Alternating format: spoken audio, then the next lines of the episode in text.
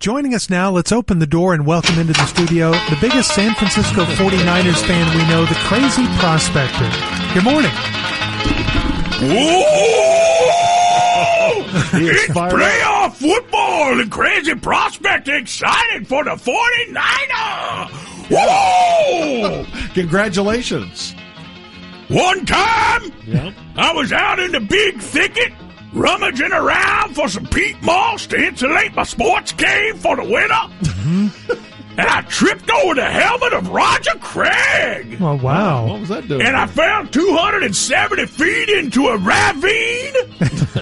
and I Ravine. fell right next to another crazy prospector who was falling the other way toward all the Roger Craig headgear. and once I landed there in that ravine, I look around at who might be having a bake sale of George Kittle themed confections. That could fuel me until I could crawl back to my cave with my two broken leg. And I didn't see anyone behind the counter of bake sale, so I took a few cookies. and then I heard a twig snap behind the boulder, and guess who I see? Who? The big old bear! Your Here nemesis. comes the My bear. nemesis! And he chased me all the way to the Bay Area, and then back to the ravine, and then back to the Bay Area, and then back to the ravine again. And then he took Roger Craig's helmet and he shoved it up my rump till I finished. Oh my! What? Till I finished putting on the final touches of my Jerry Rice mural. Oh, Okay, okay. yeah. yeah, that I too. was going to deliver to Ricky Waters. But then the big old bear, he ran away from me. Because he knew the power of the playoff 49er. Oh yeah, they're a powerful team. Well, do you think they're going to uh, finally get it done this year? They've been so close. Are they going to win the Super Bowl? One time, I was out under the full moon panning for the good gold. Oh yeah. trying to get enough money to take a stagecoach to Santa Clara for the Lions game, He knew it was going to happen. and all of a sudden, guess who appeared right before my eyes? Bear. The ghost of Bill Walsh! Oh, So I start praying to him, thanking him for calling the catch, yeah. when all of a sudden, he unzips his ghost skin, and who do you think it really was? Your nemesis? No, it was the real ghost of Bill Walsh! Oh, okay. So I prayed to him and thanked him for pranking me and for calling the catch.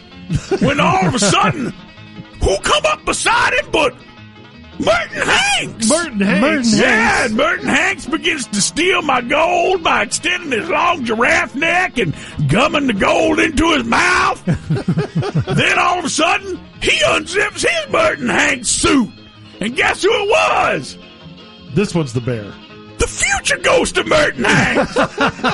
and he chased me into a bear den where I hide and wait for a local apocalypse so I can slip out under the cover of world destruction. but then I hear a growl in the cave and I turn around and guess who I see? Now it's the bear. Now it's the big old bear. That's right. There he finally. So the big old bear, he chased me into the loving arms of the future ghost of Merton Hanks, who had been waiting the whole time. And then the bear grabbed both of us and forced us to sit down to a dinner of mac and cheese and some sort of bear delicacy.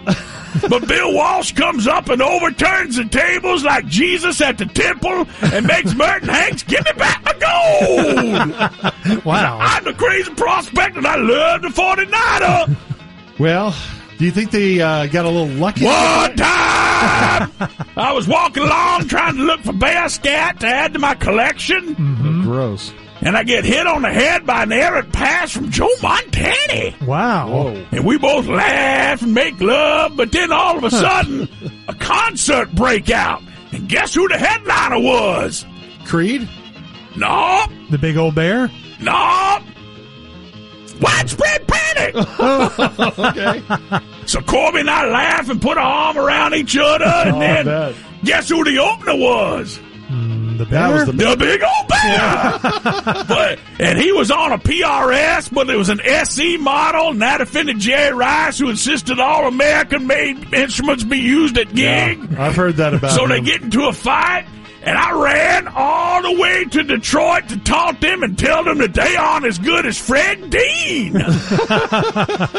and they respected my opinion and promised me that they're going to lose against the 49ers. Oh, they've already said they're going to lose. Yeah! Okay. Woo! I'm the crazy prospect and I love the 49ers! I, I Wow. knew he'd be fired up. We're one game away from going back to the Super Bowl.